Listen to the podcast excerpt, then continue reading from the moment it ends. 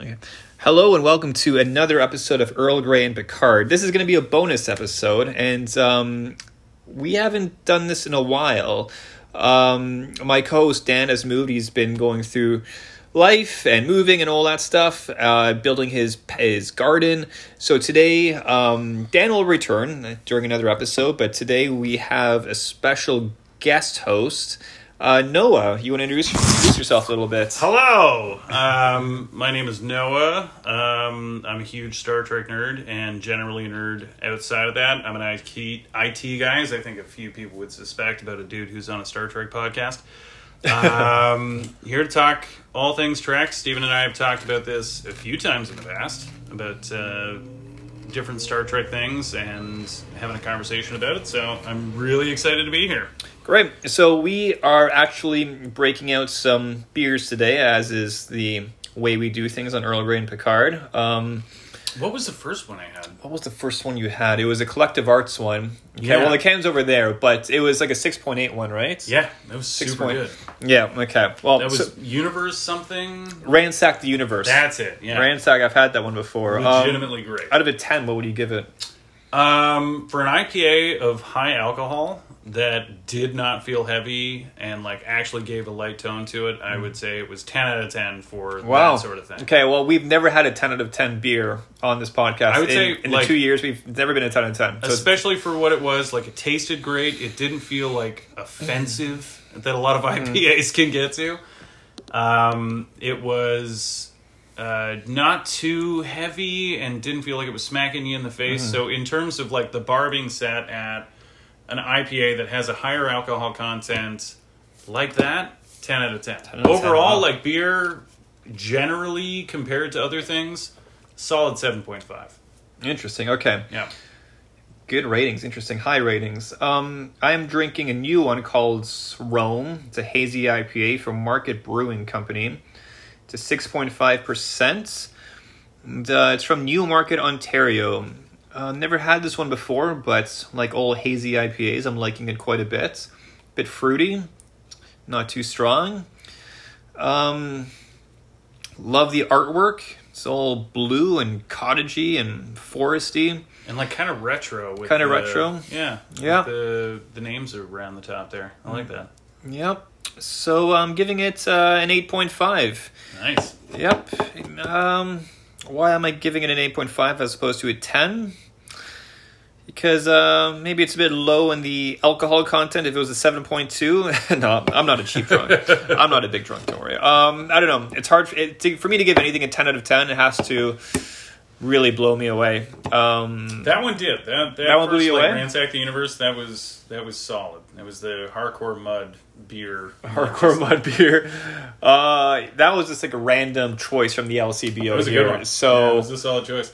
I would have thought uh, Interstellar would have been around. Interstellar's good. We've we re, re, we have reviewed that on Yeah. this podcast before, and I don't remember what I gave. It was probably like a seven point five or eight. It's, It's- up there though. It's good. Yeah, You know, it's like a solid, solid day to day beer. Solid going to deal with uh, an IPA that has that kind of strength to its taste. That's a good one. But it's got the Star Trek font for the is Interstellar. the font? It is the font. Yeah, Yeah, it's, I- I know it's the- the TOS font. Yeah, okay, I'm not aware of that, actually. Yeah.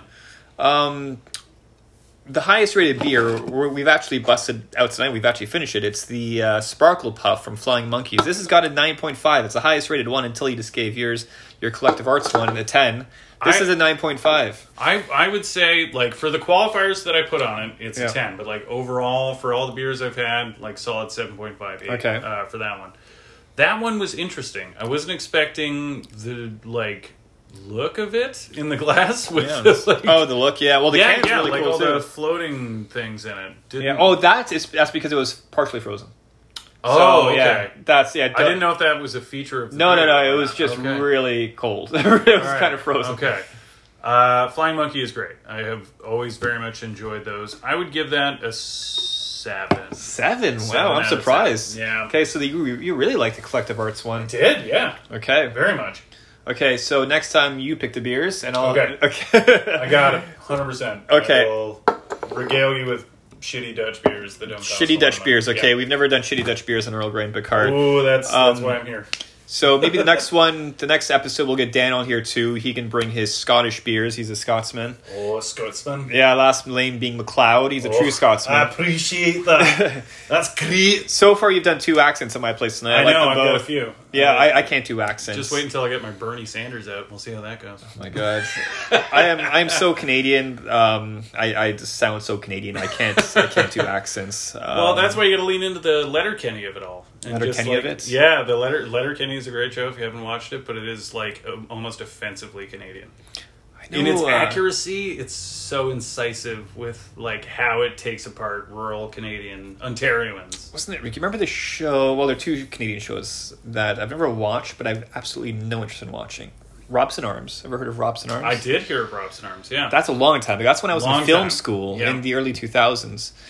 I think it was about a bunch of people living on Robson Street in Vancouver, where I sure. lived. yeah. And then there's another one, Corner Gas. I think everyone knows Corner Gas. Corner Gas was like watchable, but it wasn't enjoyable. But I've no interest in watching. And apologies to any you know rural Canadian people who listen who are listening to this, but I've no interest in watching shows about people living in Saskatchewan, Right. you know, in the prairies. That sounds so boring to me. yeah. You know, No, um, and that's why Corner Gas was boring as hell. Um, not to put too fine a point on it, but Letterkenny is like I know this is a Star Trek podcast, but we can talk Letterkenny for a minute. Um, Letterkenny is like so perfectly rural Ontario without it being like over the top too much. Like they do just enough inflating of what like it's based on Listowel, so it's like this part of Ontario. They do enough of a great job talking about kind of what that experience is like and what the people are like there. That if you are on the fringes of um, growing up in a big city and you pull from a rural area like I did as a kid, that's 100% the person that is coming on the bus to your high school every day. And it's it's amazing for that. The the humor is amazing and that's why it connects with a wide measure of audiences. But I've heard of the show. I've never watched it though. it's great. I do recommend it.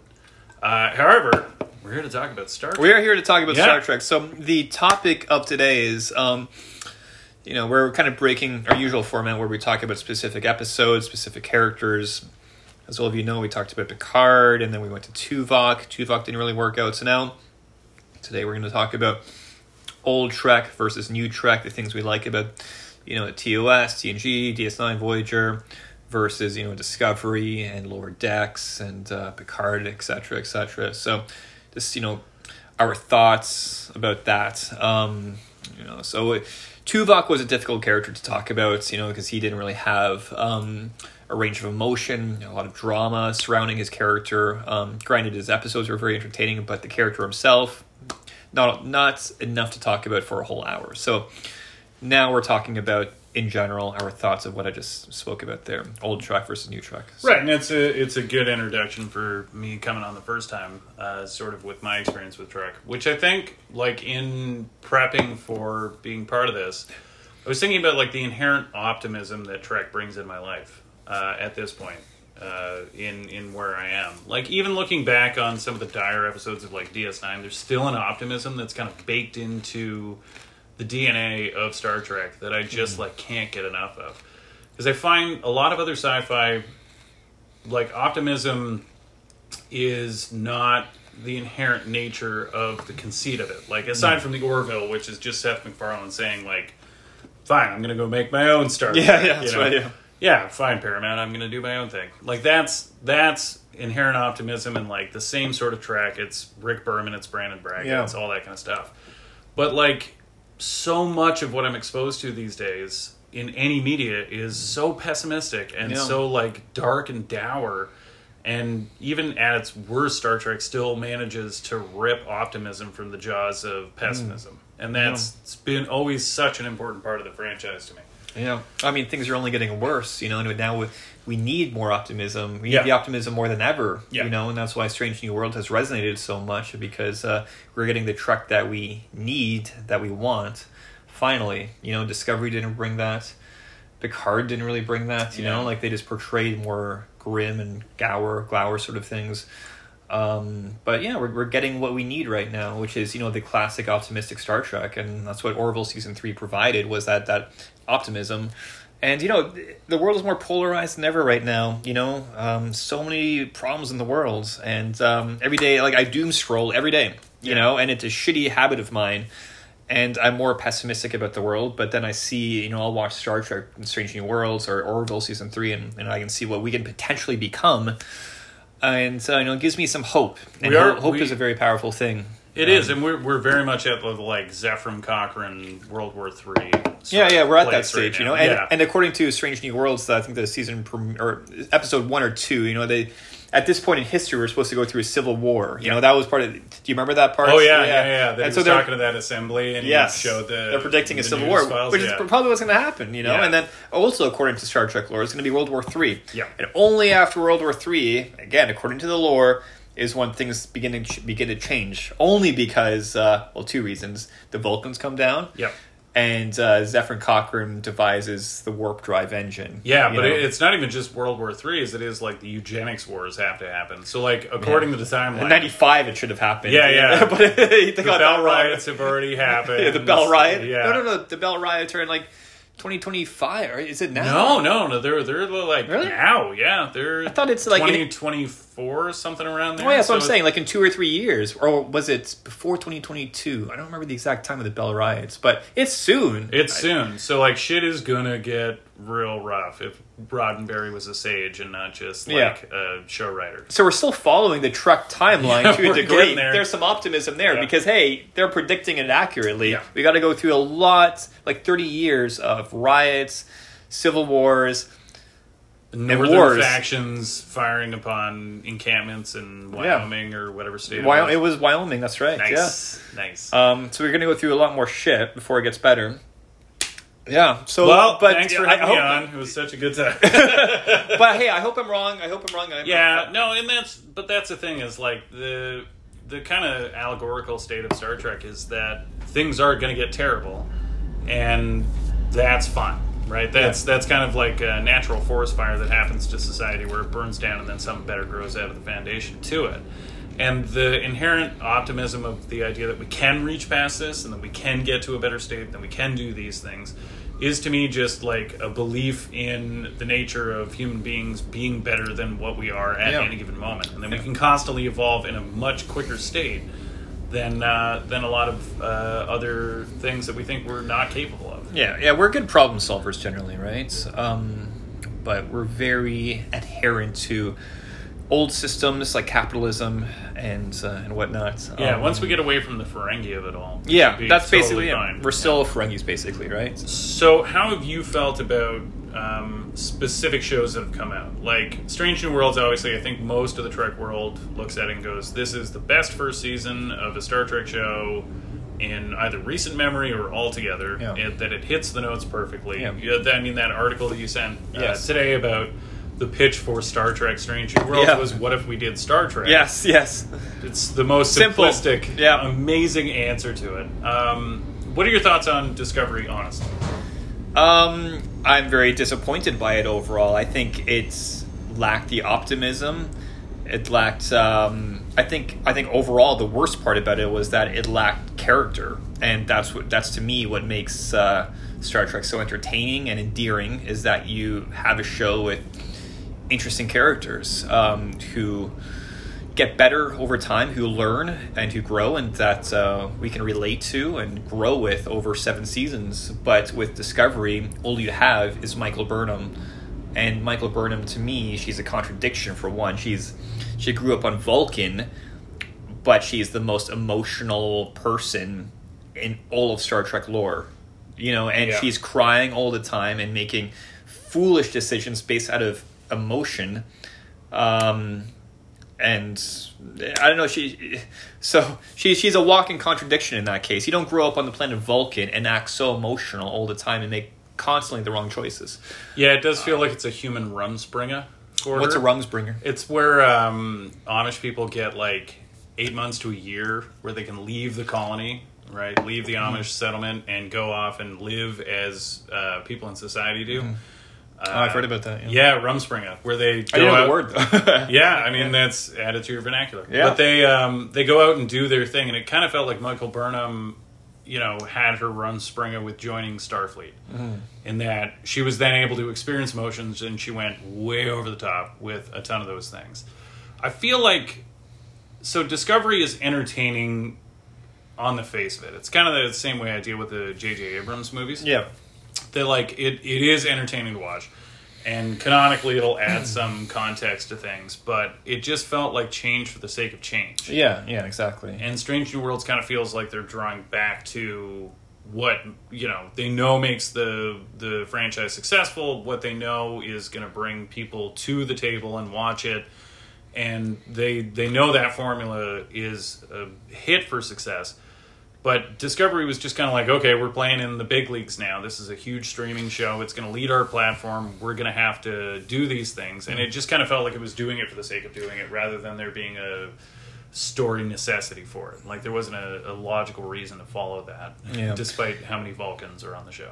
Yeah, and I think they saw the success of Game of Thrones, and they wanted to make Game of Thrones in space. You Yeah. know, make it hyper serialized, hyper dramatic, hyper uh, you know world stakes. You know, universal stakes. You know, and uh, that's not what Star Trek is. It's about character and finding optimism in the face of uh, gloom and doom. You know, and. Uh, it didn't have that. You know, it, it didn't go from planet to, to planet, and you know they, they didn't see issues with that planet, then try and rectify it and have moral lessons in in in the episode. And it was just, uh, yeah, it was bad storytelling, bad character development. Um, I didn't feel for the characters whatsoever. Uh, I could go on and on. I'm trying to. There, there were some that I did enjoy, like um, uh, Detmer is okay. Detmer's okay, but I don't. You, you don't. You don't have like an episode called Detmer's Day. Remember, you had No. Data's Day Yeah. in, in TNG.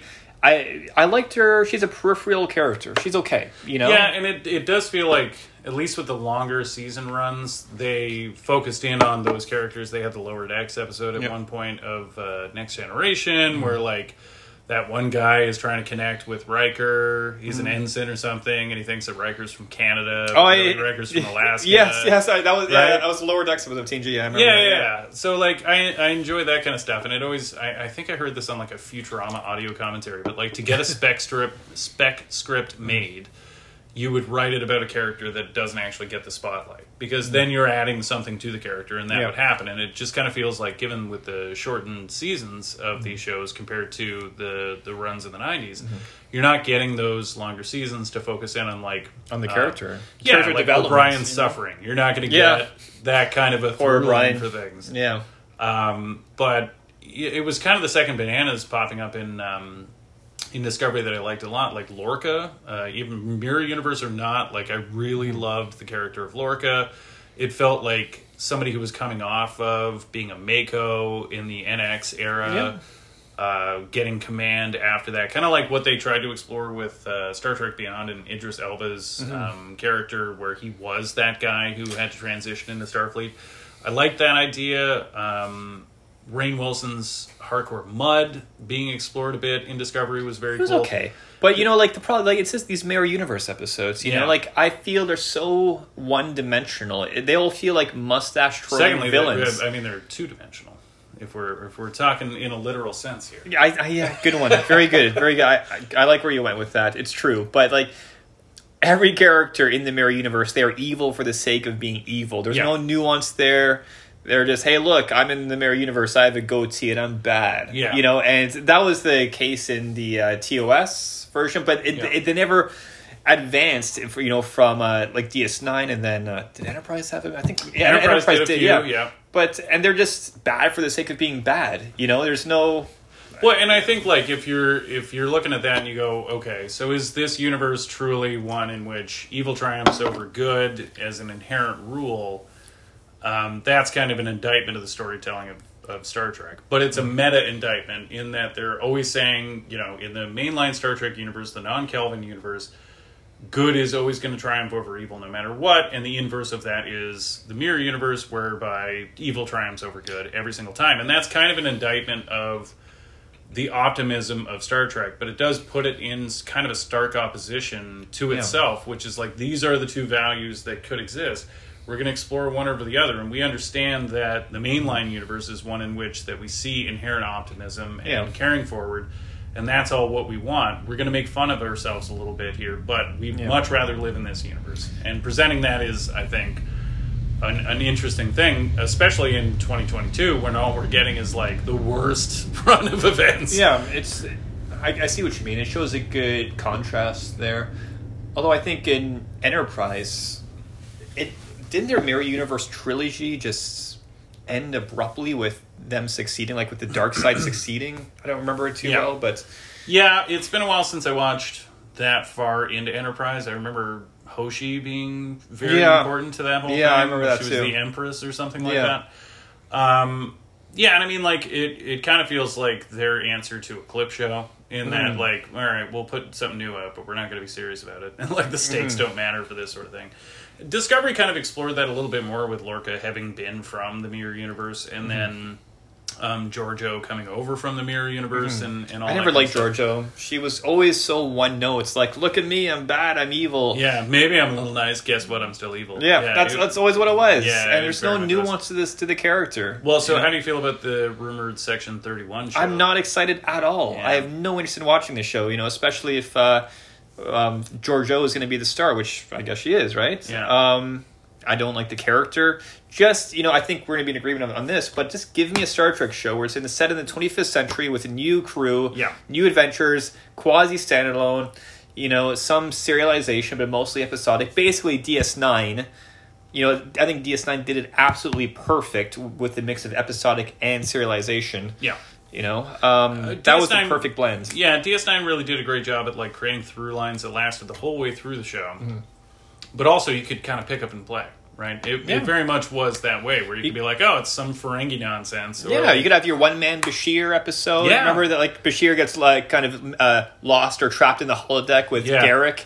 Yeah. You know, like that's a great fuck. one off. It's a Yeah. it's a fun episode. But then Yeah. you also have the Dominion War going on two episodes later. We'll we'll get to that. Yeah. You know, but you can still have these fun episodes. they you know? straight up assassinated a Romulan and Yeah. planted some evidence. Yeah, And yeah. Like let's let's go. I'm totally on board with that. I think DS9 did that great, but they also were able to step back. I can't remember the episode title, but the one is set in the 1940s where Sisko is the newspaper Yep. sci-fi Um, writer. In the that's not in the Pale Moonlight. Um, Isn't it? no, no, might no, no, it. no. That's uh, That's the Romulan think. yeah, the Romulan. Like, this is a fake. Yeah, that's the yeah. one. Um.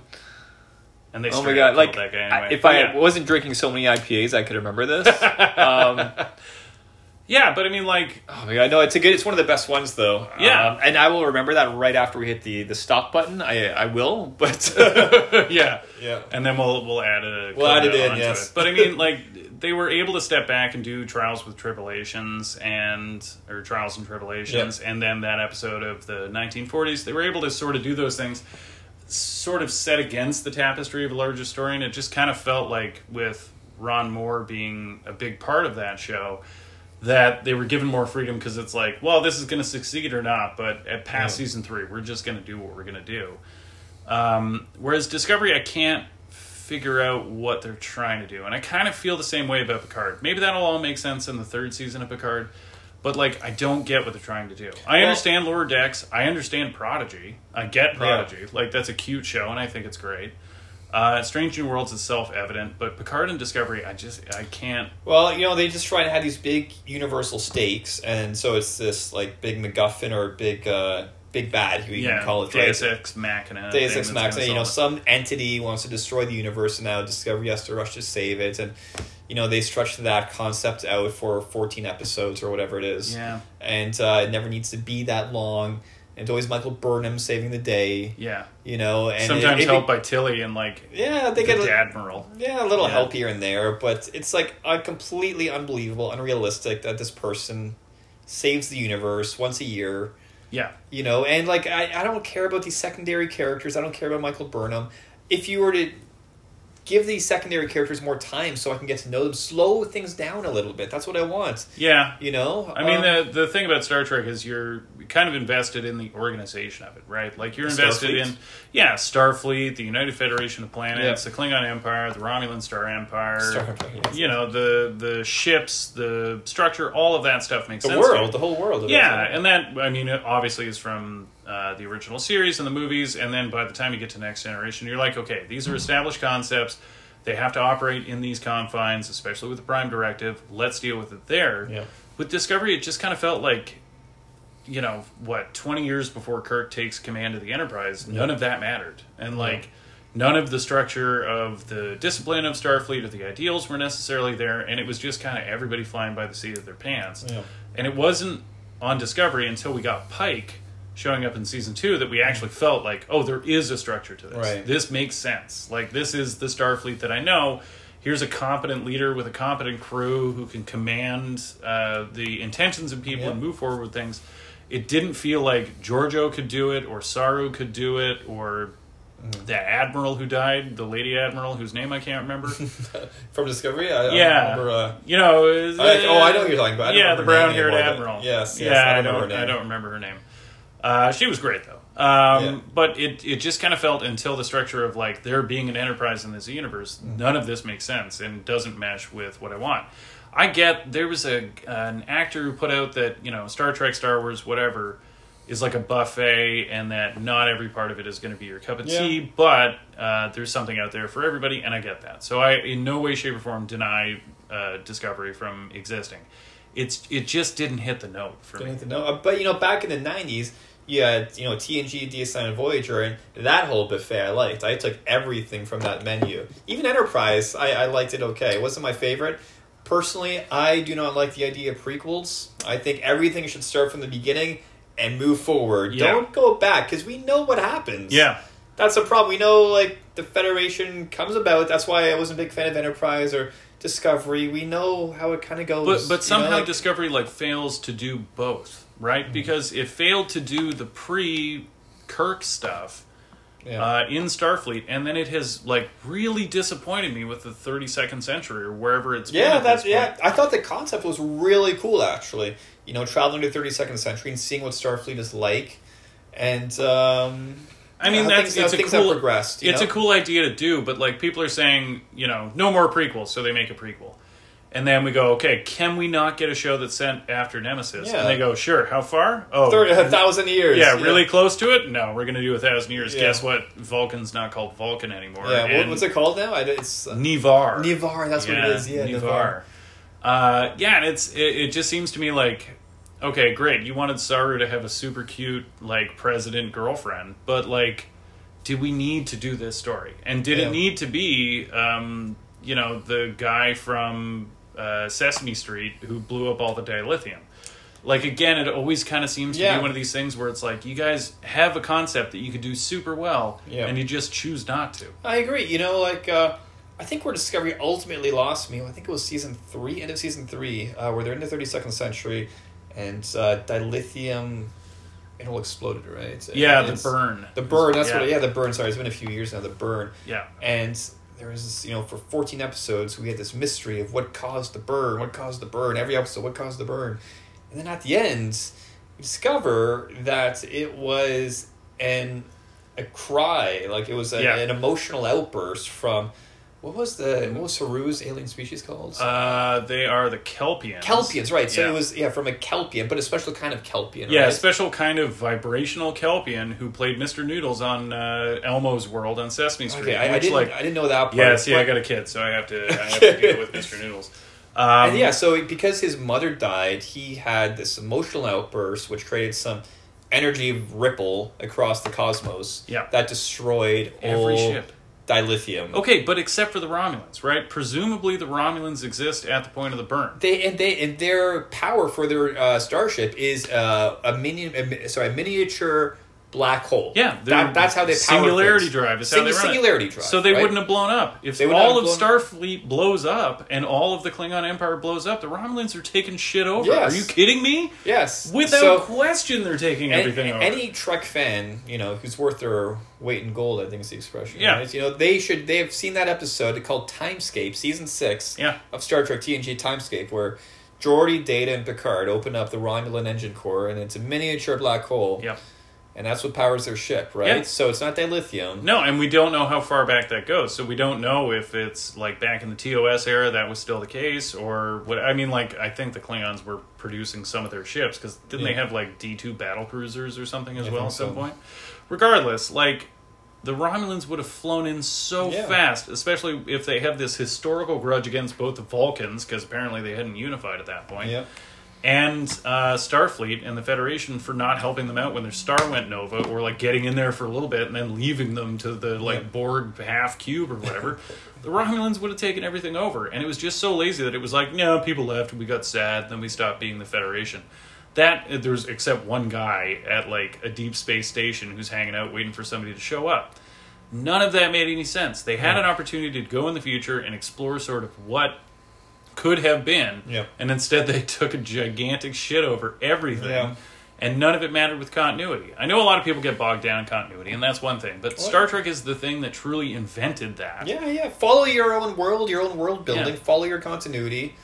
Um, you know, like us fans, we know about Timescape and how Romulan ships are powered, and uh, we know logically what would have happened. The Romulan Empire would have taken over after you know the the, the explosion of the Federation and Klingon Empire. You have a vacuum.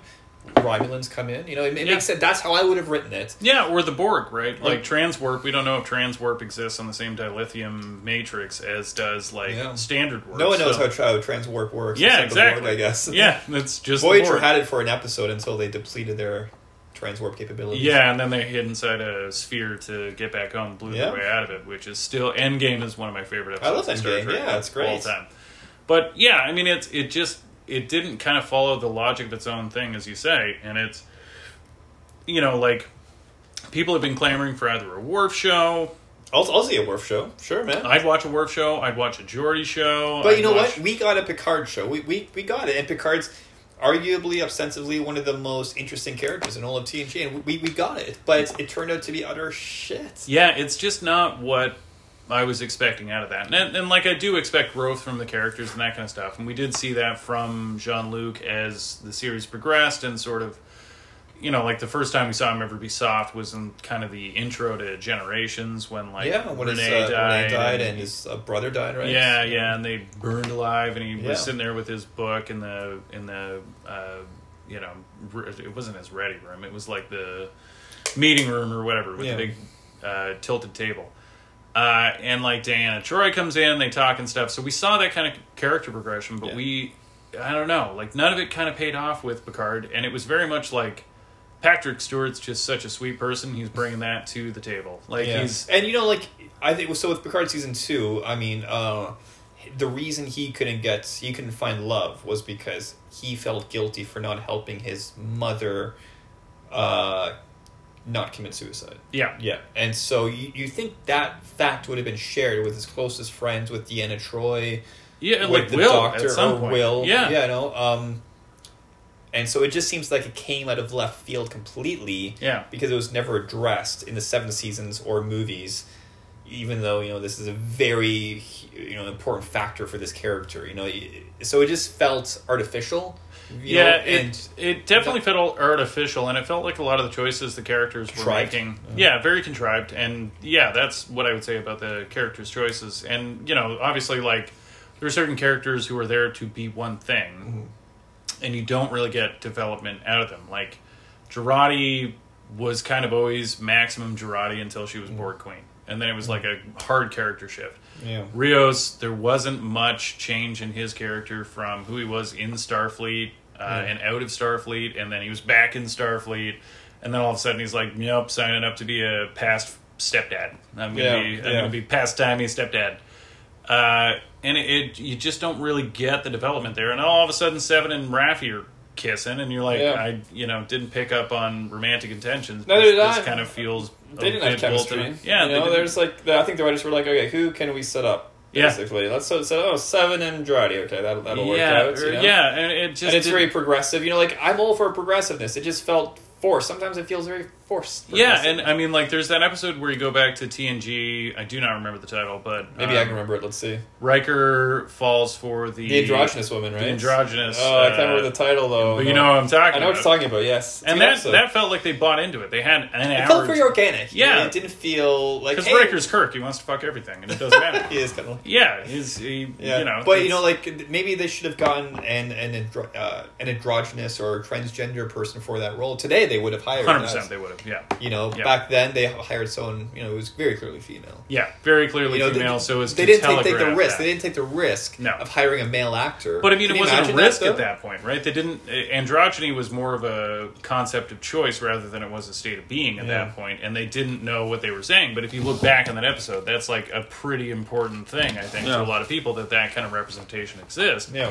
And it, I don't know, uh, with Seven and Raffi, it doesn't really feel genuine. Uh, there's cool stuff in the show, and I'm still going to watch it. And like, I think that's the condition of Star Trek fans is like, oh god damn it, Yeah. who got all this silver lining all over my cloud? But like, Yeah. that is kind of, I think, how it's gone with New Trek. But shows like Lower Decks, which doesn't get the credit it deserves, and Strange New Worlds are what I want out of a Star Trek show. Yeah. Even if Lower Decks is like steeped in humor and just kind of having fun with the format of Star Yeah. Trek and everything that it is, I enjoy the hell out of it. It's, it's not the Star Trek show I asked for, Lower Decks, but I'll take it. It's not bad. It's You know, not it- bad. it's- I it's- it's- enjoy it so I- much. See, I stopped watching Discovery after The Burn. What was that, season three, I think, The Burn? Season three, yeah. Yeah, season I- four wasn't. Was that the most? I, I don't know. I, I, Whatever the most recent season was, post burn was not one I watched. Was Yeah. there post burn? Yeah, there was. I, I would, don't I know. would love to see the ratings of Discovery lately. People are still watching it. Um, They're doing more, and that's I know. fine. Yeah, and- like I'll watch it. That's fine. I, I will 100 percent watch Star Trek. I don't really care what flavor it comes in. I've watched Prodigy. Like I sat through the Mm-hmm. totality of Prodigy, and it's cute. It is in no way, shape, or form what you would expect from anything branded Star Yeah. Trek, aside from the fact that Janeway's on it. yeah, a- that'd be cool. Yeah. You know, that is cool. You know, like I just want my Star Trek to be like it was in the '90s. You know, um, I don't know how many fans feel that way, but I want my TNG, I want my DS9 and my Voyager. I want like three shows like that in that format. You Yeah. know? New Planet of the Week, some serialization, character growth, you know, where I care about each character individually. Like, oh, hey, look, there is O'Brien. I know everything about that that guy. Yeah. How he's going to react, his life, you know. But, you know, you get Discovery, like, hey, Detmer, she's kind of cool. I know nothing about her. Mhm. Um, who, like, what other characters are there on Discovery? Or, um, like, even if you go to, to Picard, like, you have Rios. He's cool, you know, but yeah.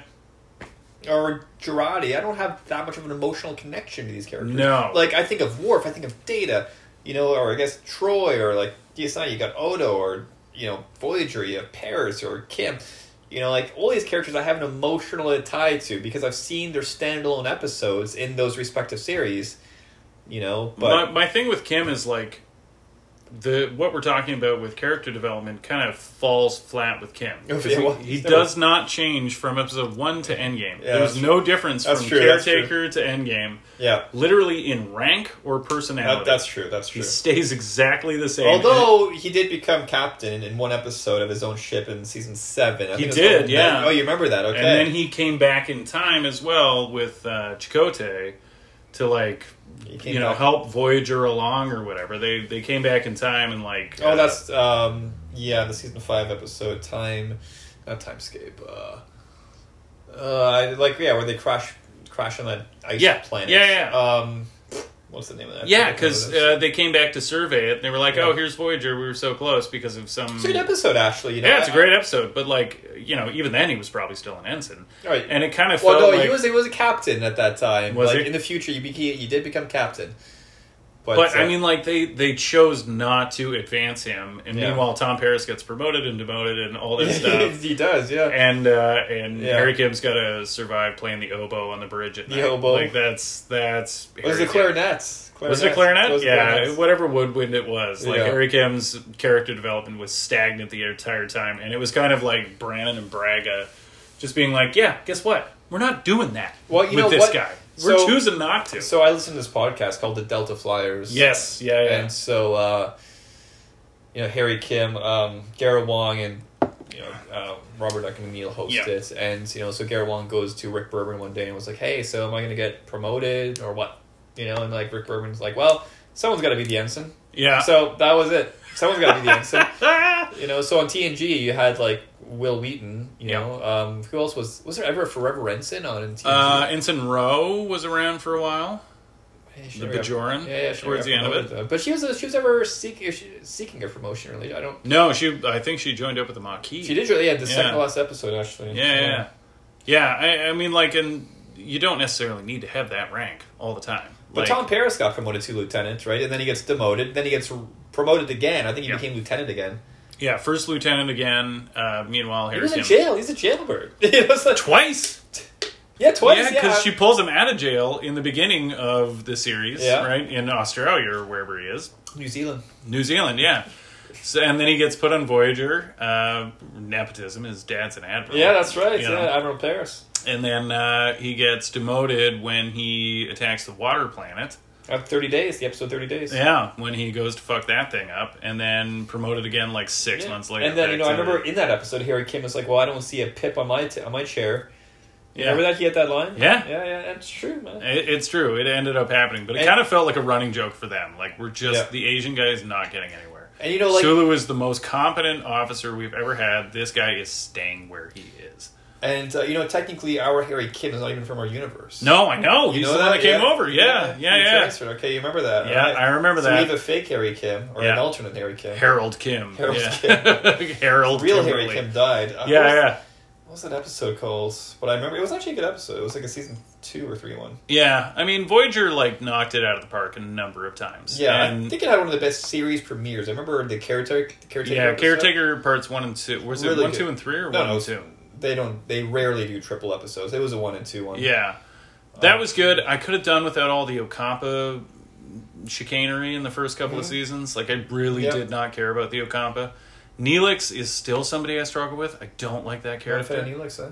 Not a Uh, Neelix guy. Like if you're gonna put up um, stupid aliens that do stuff on a ship, I'll take Phlox any day over Neelix. Well, Phlox had a purpose. Yeah, Yeah. He was a doctor, but he was you know what? contributing. Neelix was like actively detracting from No, everyone's no, experience. Wasn't detracting. No, man. Everyone loved Neelix for one. You know, they always confided. in Why though? Why? Why did people like Neelix? I never Because- understood that. Well, for well, you needed a counselor on a ship. He was the the de facto counselor. he just made food, and most people Yeah. couldn't eat it. He like his cooking was garbage all the time. Not many people liked it, but you know what? He he saved energy, right? So that he was there was no other cook on the ship, so they went from planet to planet gathering, you know, stuff to eat. And Yeah. Neelix, since he was uh, a resident of the Delta Quadrant, knew how to make this stuff. So yeah, but he was him. so far away from like wherever I can't remember his species name. What was Talaxian. it? Talaxian. He was so far from Talax. Talax, that's right. that got like destroyed by whatever the hell was Borg or whatever the hell was going on. Uh, it wasn't the Borg. It was another alien species who was doing experiments. Yeah, there was Um, like a big genocidal thing genocidal thing. Salax. which kind of also does like he's got a really dark backstory. He does have a dark backstory. He like lost his very- sister. Yeah, he lost his sister, His and like yeah. it wasn't until two episodes before the series ended that he like found other Talaxians Yeah. on that asteroid or whatever, and decided to go set up shop with them and like Yeah. rebuild his race and stuff. But like he had such a dark backstory, and then they made him a pedophile. What? Yeah, him with Kes, she was like Oh, four. Kes. Yeah, but it doesn't quite work like that, though. You know, like okay, but like It's that's- like what's like saying my cat is an old man, but he's he's twelve years old. Yeah, but I mean, like, this is also somebody with a circulatory system and like logic and all these kinds of things, and Like, it's just like- like that would ne- that storyline would never fly now. It's no, it wouldn't fly now, but it's it's a bit. I see what you mean, but in Ocampan years, she's like in her twenties. But even though she's two or three in the show, Right. But they age, they progress at a different rate. Oh, I, fully. Like, and I get that. And Kes was a very special, you know, Ocampan who could do mental stuff and all this kind of thing. But it always felt like super duper weird because he like gave off the energy of a fifty year old guy who knew better. like, well, granted, Neelix was about probably the actor was maybe about Ethan 40, Phillips. Ethan Phillips was about Yeah. forty-five or fifty, and Jennifer Lien was about yeah in her early twenties or maybe nineteen. I don't know. But she was- yeah. Um, Even then, like even that pairing, you're like, Yeah. this is not great for this. it's true. And like you're a grifter, bud. It wouldn't- All you've done is be out on ships in your dirty Klingon robes Yeah. forever selling stuff, and you got some lady that you're stealing back from the Ocampans. He's been through a lot, Neelix, though, man. Good, good for him for just uh, making it in the Delta Quadrant. You know, his, his species being mostly destroyed, or for you know from some experiment, and then I I am not racist against Talaxians. No. there are just certain ones I don't like. And I think Neelix, he would bring a smile to my face if I was lost in the Delta Quadrant. He could cook me up some uh, Talaxian stew. sure, but I mean, then Tuvok uh, you know, gets bonked in the head or whatever the hell happened to him in that one episode, and he's all happy and he's like, Tuvix? kid. No, Tuvok.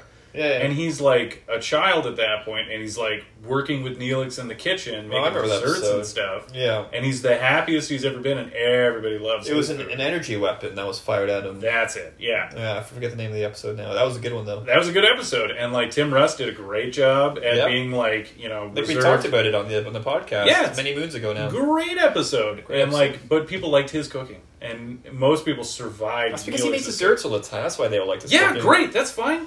So Like- Neelix, uh, You yeah. got the holodeck, Dan. Go fight a Klingon. You can like work that weight off super quick. B'Elanna was doing it the entire time. She she had that shit locked down with her like shirt pens, and she was going out and fighting Klingons all the time. She Don't you think it worked out. in the future, if you had a replicator, people would just be fatter because they would be like replicating desserts? You think so, but then you the also time? have transporters, and like liposuction becomes really easy at I that. think they're just transporting the fat out of you. Hundred percent. I think that's part of what's going on. Also, I think like the replicators probably Oh, produce yeah. things that don't contribute to your fat. No, no. What you would need is smart replicators. So, say you know you go to a replicator one day and, hey, I need like five pieces of cake. Replicator's not going to do that for you because No. they're like, this is not healthy for you. I am not allowing this. Yeah. Um, Whereas but, the replicators on the Orville will give you 500 cigarettes, no Yes. problem. but then question. you'd have to explain to the, the replicator, hey, like I have a party tonight.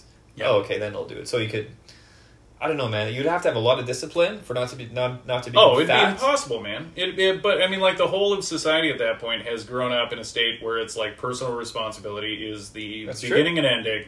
Everybody is contributing to society. Nobody's expecting anything out of it but joy. But it, yeah, yeah, like, Like- I, I think people in the future, if they have replicators, they're going to be better people. So they're going to realize, okay, ten slices of cake, not a good idea. Right. But today, you give someone a replicator today, and this was was actually addressed in the season finale of the Orville. Yes. you know, you know what I'm talking about. Yeah. Oh, yeah. You know, um, if you drop, say, a replicator in today's world, Yeah. you know, people are going to be like, yes, give me 500 cigarettes, give me 10 pieces of cake, give me 10 steaks.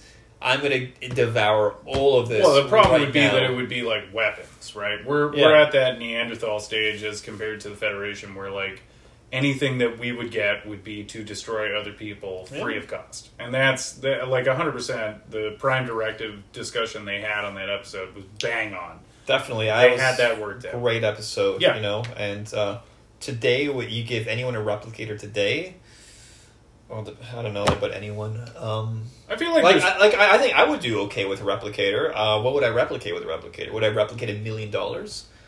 Yeah, I might do that. yeah, I might do that. You know, I think. Uh, I think I'd spend a while like making a bunch of money, right? You do Yeah. that for like a month. Yeah. You make a shit ton of money for yourself, and then you start replicating medicine. And Yeah, then you yeah, you just yeah. flood the market. yeah, right? You just flood that shit See- out there for free or for next to nothing, and all the money goes to charity. Yeah, you and I You would collapse them the pharmacy things. Yeah, a little bit. We would do it for good, but you and I might Not be at first, but like the good for Well, me, and then I, like altruism. yeah, exactly. I, I need to be sure I'm okay in this world because you know making money and being sustainable, uh, it's a challenge in capitalism. You know, um, so I would need I would like my needs met first. Yeah. ideally, and then I will I'll replicate a billion dollars to give to everyone else, and uh, yeah, I do something like that. Yeah, know? I think if you like meet people's needs and like you replicate plans for a replicator that can go and be controlled by you know things, but you got a shut off valve, Mm-hmm. right? So like you make a bunch of replicators for people, and you go, okay, use these wisely. If you don't, I'm going to turn them off from my replicator. yeah. Then you're set, right? That's altruism, but it's like a controlled altruism. But then you're playing God. So then you get into all these like crazy ramifications, which fully underscores the need for the Prime Directive, regardless of like Yeah. basically no Starfleet captain ever paying attention to it.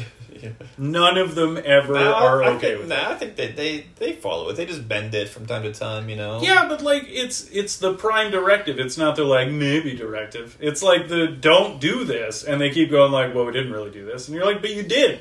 You're on a planet that like has burning. You know, they're burning rocks Well, and shit at this at- point, like with fucking sticks rubbing against each other. This is ridiculous. You Well, I, are I- down here. I Stop can't this. think of it. I'm trying to think of an episode where they clearly broke the Prime Directive. Uh, like Tom Paris in Thirty Days, he Yeah. he wanted to break the Prime directive. Straight Directive, up, you know, uh, and that's why he was reprimanded. But Janeway, can't think of any episode where she like flat out This There's got to be some. Like, maybe you know if I did research, yeah, maybe I, I don't know. I think she bent it a little time, but, a few Yeah, times, but Sisko uh, maybe wasn't the worst about Oh, it. I- I- Picard like was pretty rigid, but Kirk was just playing fast and loose with yeah. that. Well, Cis, uh, Sisko, um, I mean, he went to Garak for help with the Dominion War, Yeah. but at the end, the ends justify the means in that case. I guess You know, like, it's true. I mean, you saved billions of lives, and all it cost was the self respect of a Starfleet officer, a dead Romulan admiral who was a complete dick, yeah. and one. I mean that's true of any Romulan general or Yeah. you know army. I- well, in that time- in that time dicks. period. Yeah, and one uh, So and one smuggler or whatever, right? So, I you know it shouldn't have to cost any lives ideally, but I saw a comment online about that the other day about how like that episode is about Sisko finding out that not only does his soul have a price, but it's way lower than they thought it was. And that's like such a good descriptor of how disappointed he was in himself, but he still carried out what he felt he needed to do. I, I would though love to see with all the Star Trek that's happening now and all the people that are coming back and like all the things, you know, Lower Decks referencing Voyager up the wazoo. Next season they're going to uh, Deep Space uh, Nine. yeah. Like Yeah, yeah, they're doing that, that. yeah. He had his Tom Paris played. You yeah, Tom Paris. That yeah, great. It was so great. And the, I think the episode title was "There Will Always Be Tom Paris." yeah, and yeah, that's, yeah. that's a we'll riff. always have Tom Paris. That's I a think. riff on there. We'll always have Paris. I Yeah, think, right? exactly. It was so good. And then uh, Seven, obviously being on Picard, I, Worf being back in uh, the Next Generation chair is kind of its own thing because it's TNG. But like DS9 deserves something. Like it was Yeah. great that um, Lower Decks had the statue to the most effective Starfleet officer of all time. Yeah, the, the greatest Starfleet officer of all time. But he was wearing his TNG thing and he was standing behind the transport. He was. I loved it. I loved that. I know, but it's like uh, O'Brien at Work, that comic where it's just O'Brien Yes. like, totally outside of the He's so spirit of- bored in the transporter He's room. so all day. bored. He's just he just wants to talk to people. Yeah. Like Keiko's not doing it for him at that Go point. to- Yeah, she's just not helping. But there's this like one meme on Star Trek pages I've seen how like O'Brien is the most amazing Starfleet officer. he is. You know, he's been He suffered more than he suffered more than anyone. Um, he was in like a mental mind prison for like 20, 20 years. 20 yeah, years. He killed his cellmate, who was his best friend, with his bare hands Yeah. while he was in there. and he Killed more Cardassians during Yes. the Cardassian uh, Federation War than That's anybody. right. Like, so uh, many more things. I'm trying to remember all the a few more now. He's a pro union man. He was dart just- player. He's a great dart Yeah, player. He was just uh, just an enlisted guy and rose to be the uh, chief engineer aboard like the most consequential space station that Yep. they've had in a hundred years. Like Yeah. Chief O'Brien is one of the best characters He of all time. Yeah, he's one of the most developed, you could say. Oh yeah, absolutely. Like Yeah. Worf didn't get the character development that O'Brien did. Uh, they're close. I would say they're the two characters who got the most development. They they were, but I mean, it was very much like you know, first contact happens. The Defiant with Adam Scott at the helm, like uh, Adam Scott at the helm. yeah, Adam Scott um, from Parks and Recreation. Oh, I don't know that reference. I never watched the show. Okay, so Adam Scott is an actor who plays in Severance, which was on Apple TV Plus recently. He was Ben Wyatt on uh, Parks and Recreation. He's an actor you'd recognize just on the face of him. But he was the helmsman on the Defiant at uh, the Borg invasion of the Sol system. Oh, was he? Yes. Yeah, and then, you know, Worf gets transported off, and, you know, tough little ship you've got there. Little. Little, yeah, Yeah, yeah. Um, you know, Adam Adam Scott was on that ship, but then it was like anytime the Enterprise is doing anything that people are paying attention to, Worf's right back on board. Yeah. I don't even think they explained it in Insurrection or Nemesis that Worf is there. Like at all. He was supposed to go off and be an ambassador, and then In First just- Contact, they did. They did, yeah. Because the first, uh, in, in Insurrection, uh, did they? How did Worf get on board in Insurrection? yeah, they must don't have explain. explained it. They must have explained that. Did they? Are we sure? I think in Nemesis it was that like oh uh, Riker and Troi got married, so Worf yeah, yeah, that that's how that happened. Yeah, Right. yeah. Insurrection, I don't recall there being an be a explanation. reason. There was no be. explanation for Insurrection existing at all. You know what, man? A lot of people get flagged for Insurrection. I like that movie. You know, um, it's watchable, but it is my like It was- Nemesis had its moments and it was like super shitty written. yeah. But like I enjoyed them exploring the Romulan side of things, and that gives it the edge to me over Insurrection. Yeah, Insurrection was just like a big long episode, but it was a very good episode. You know, It and I will take it. You know, it's it would be a very good TNG episode. It would. And uh, did it need to be a theatrical movie? Eh, probably not. You know. Um, but I like the scenes with uh, Picard and the girlfriend he made. I Yeah. thought that was very sweet. How time slowed down, and I, I thought the villain was interesting, and the overall moral dilemma of uh, you know what sh- should we transport these people off the planet to help more people. Um, you know, with the healing factors that this planet has. Yeah. I thought that was a great moral dilemma, something Star Trek does very well. Well, and it was very So- much tied in the idea of like you're in bed with arms producers because you need them, but they are doing bad shit. And The how much- Ba'ku, yeah. the Ba'ku, yeah, Yeah. the yeah Ba'ku. I But was so, uh, thinking me- Baul, but that was discovered. Why did the Federation need the Ba'ku? Was it because they could harvest the energy from the rings of the planet? I think that's what it was. yeah, right? it was that, and that it was going to help them in some way. But there was this indigenous uh, group of people that, population. yeah, that lived there that turned out to also be the same race. Yeah, Um, yeah, yeah. Right, yeah. but they were like their parents, and it's that these people went off and all got yeah, facelifts, and they look so different. But yeah, it's like they wanted to evacuate the people of that planet. right. Um, why did they want to do that again? because the planet was valuable to the Ba'ku, but the Federation, you know, were helping them with whatever the reason was, and that's why they sent Data down to observe them. But then Yeah. Data got sabotaged and like Yeah. exposed himself to a bunch of kids. It's a good And- story, really. Yeah, it's Yeah, fine. It's yeah. fine. But it like Nemesis at least was trying to do something with the Romulan stuff, Mm-hmm. and the Romulan like idea had always kind of been there in Star Trek, and we were hoping that like Enterprise would get there and we'd see the Romulan War, and apparently we never saw that. we Never Never, saw saw, that, that.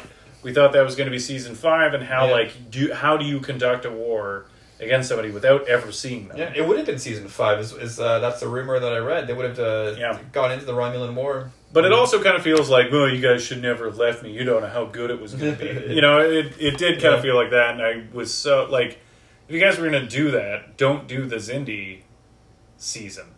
I like the Xindi stuff, I but just, I- if I- you're, if all things being equal and you have, like, in the chamber, a Romulan season long yeah, exploration of that, don't leave money on the table and Yeah. just do it.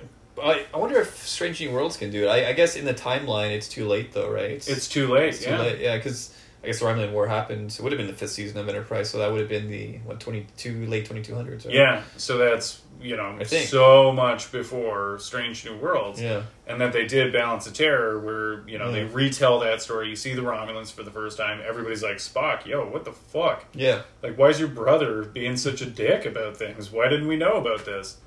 And he does like the big rock eyebrow, you know, like that. Uh, just explore that kind of stuff. The Romulans, you really don't explore. There's very much all Romulan shit throughout the entirety of Star Trek, but it's all Yeah. kind of like, ah, they're Rome. That's it. They're Rome. They have praetors and they have Yeah. Praetorian Guard and they have senators and even the name of the planet is somehow the same as the guy who founded Rome. Yeah, We're yeah. not questioning this. We're just not going to explore it. I would love to see them explore it aside from them being like sneaky sneaks. I don't know, man. Like we've gotten so much Romulus stuff recently with Picard, and uh, what else did we get? Didn't we get some more Romulus stuff recently? Um, There was did we? was it just Picard? I think it was Picard and then Balance of Terror episode of uh, Oh, okay, maybe Strange just New it Worlds, then. right? But yeah, But I mean, like that doesn't Or really go into Romulan stuff. Nemesis, yeah, Nemesis, but stuff. yeah. like Nemula- Nemesis was trying to explore something about Romulan Mm. society, which we had only really gotten in Unification one and two. yeah, We had seen Sela, and we had sort of understood like what Romulans were about and what their whole score was, and they're sneaky like Roman, you know, spies. That's like Yeah. that's it. But there seems to be a lot more there that just kind of never got touched on. Give me a Uh, new alien species. You know, we've t- we've discovered that we've gone into the Klingons, Romulans, Vulcans so much. Give me like that's what I like. Um, you know, Enterprise went into the Xindi. You know, that was interesting. As you know, they're very Pound for pound, though, if you're looking at shows that introduced a lot of species, um, Voyager hasn't beat. Voyager's got them beat. that's true. If yeah. you talk about the Hirogen, like Yeah. you have your own predators at this point, Yeah. or species eight four seven two. Great, I, Kazon, let's go. I, I, Kazon, yeah, well, so the, the Kazon were so advanced that they couldn't replicate. So they had warp drives and everything, right, and spaceships and all that, but they couldn't replicate water. Correct. So Voyager had to come and give them water. yeah, You know, Yeah. um, you got to be kidding me on that. Oh yeah, a little bit for sure, and that's I think why they walked away from the Kazon. they were like, dirty Klingons, is what they were. dirty Klingons. They're yeah, dirty for sure. Klingons, Yeah, you know? they were they were like uh, desert Klingons. Yeah, but you're right. Like Voyager The had Krenim, there's another cool Krenim- species. That would have been cool. You know, so Right? I, I've always said Voyager had the best premise of any Star Trek show. Mhm. DS9 had the best execution of any show. I would agree. And TNG is just competence born. It's just Yeah. like people being good at their jobs. Yep. Which is why, with the exception of Barkley and like, um, she wasn't Brahms. Who was she? Became a Leah captain. Bra- Yeah, it wasn't Sonya Gomez? Yeah, Gomez, who like kept spilling stuff on. Yeah, her. yeah, yeah. So like those two were the examples of people who were not great at their jobs, but like everybody else on the Enterprise knew they were on the Enterprise, and it was like a big fucking deal to Yeah. be on the Enterprise. So you better be good at your job, even if like you get turned into a kid for a while. You got to be really good at your job. I, I like Barkley because, you know, he showed some vulnerability and, like, everyone